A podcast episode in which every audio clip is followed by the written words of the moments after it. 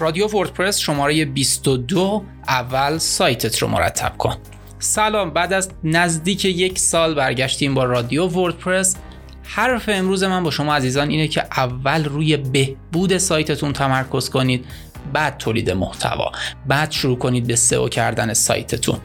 قرار نیست محتوایی که ما ایجاد می‌کنیم بلا فاصله برامون شروع به ایجاد درآمد کنه.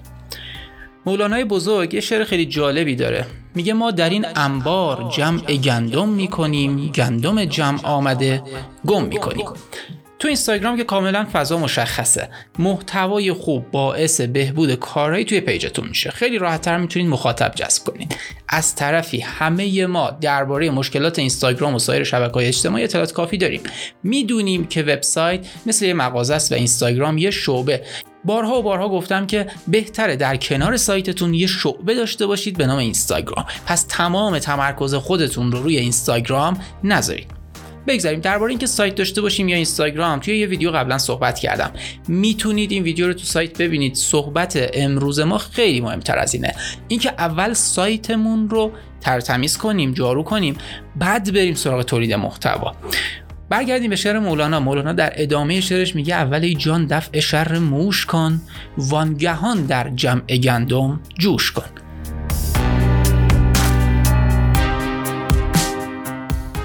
اول ببینید اون جاهایی از سایتتون که باعث میشه کاربر از شما فرار کنه کجاست.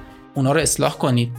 بعد شروع کنید به هزینه های گذاف کردن برای تولید محتوا. روش انجامش خیلی راحته. یه Google Analytics یا Microsoft Clarity نصب می‌کنیم. می‌بینیم اصلا کجای سایتمون باید تغییر بکنه؟ کجا رو باید اصلاح بکنیم تا بتونیم فروشمون رو افزایش بدیم؟ بتونیم کسی که از طریق محتوا میاد تو سایتمون رو تبدیل کنیم به خریدار. یه زمانی شما قراره از محتوایی که ایجاد می‌کنید کسب درآمد کنید. اما هنوز به این باور نرسیدید که اول باید سایتتون رو مرتب کنید مشکلات سایتتون رو حل کنید تا بتونید از گوگل ورودی بگیرید. سرعت سایت رو بتونید افزایش بدید تا کاربری که وارد سایتتون میشه بتونه خیلی راحت صفحات رو باز کنه. یه منوی مرتب و سازماندهی شده بالای سایتتون بذارید تا کاربر بتونه اون چیزی که می‌خواد رو پیدا کنه. آقا زمان ما تو دهه ما همه چی سخت بود. جوونه حالا رو ببین یه جستجویی نمی‌تونن تو گوگل کنن. یه جستجویی نمیان تو سایتمون کنن. اون رنگ از محصولی که می‌خوان رو پیدا کنن. عزیزای دارم فرقی نمی‌کنه. شما پاسخ جوونه امروزی رو ندی؟ هیچ چیزی توی جامعه تغییر نمی‌کنه. فقط سایت های تازه وارد زیادی هستن که از شما بهتر کار می‌کنن پاسخ سریعتری به نیاز مردم میدن. سایتشون پاسخ سریعتری به نیاز مردم میده.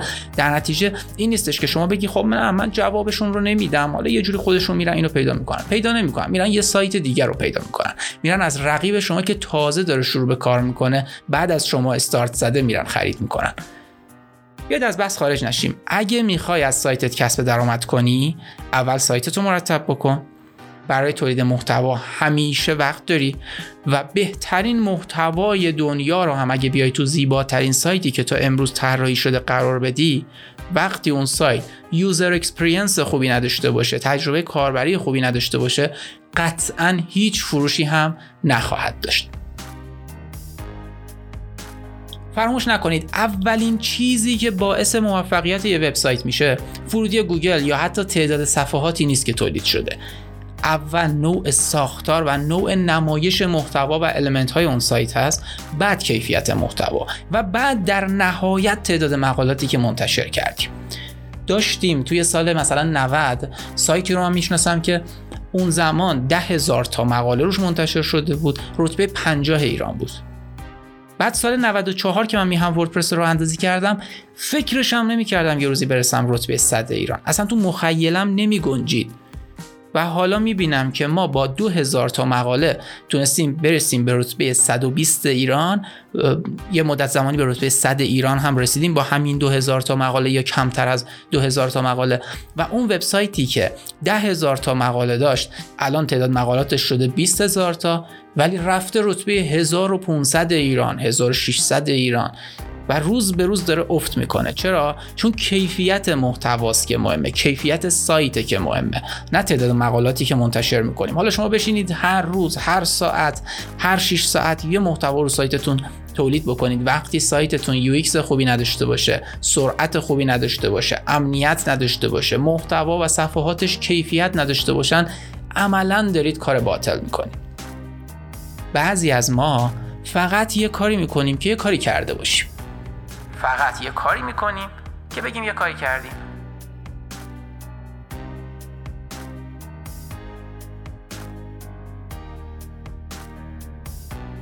امروز یه محتوایی تولید کنم. حالا ببینم چی میشه. من می‌تونم از ساعت 6 صبح تا 12 شب یه سره رو سایتم کار کنم. چه کاری؟ شروع می‌کنم تولید محتوا. مثلا یه محتوای ویدیوی چند ساعته خیلی خوب. بد نیست خوبه. ولی غافلم از اینکه توی این محتوا یه دکمه call to action خیلی ساده قرار ندادم. از همون Gutenberg وردپرس یه element دکمه نذاشتم تو وبسایت. هیچ نیازی هم به برنامه نویسی نداره. انتقال کاربر از این صفحه به صفحه محصولم اصلا امکان پذیر نیست چون هیچ دکمه ای ندارم. کاربر علم غیب که نداره که من این محصول دارم. پس روزی چند ده یا چند صد نفر از گوگل وارد این صفحه این محتوایی که منتشر کردم میشن دریغ از اینکه یه دونه فروش داشته باشم اون وقت میگم کسب و کار اینترنتی نه بابا. اون که برای بزرگای بازاره. ما تولید محتوا می‌کنیم مردم رو با محصولات آشنا می‌کنیم. بعد میرن تو دیجیکالا search می‌زنن خریدشون رو انجام میدن. نه عزیزم شما تولید محتوا می‌کنی ولی دیجیکالا می‌دونه که چطور تولید محتوا کنه و چطور مردم رو از اون محتوا منتقل کنه به صفحه محصول چطور مردم رو تبدیل به خریدار. اول سایتت رو مرتب کن.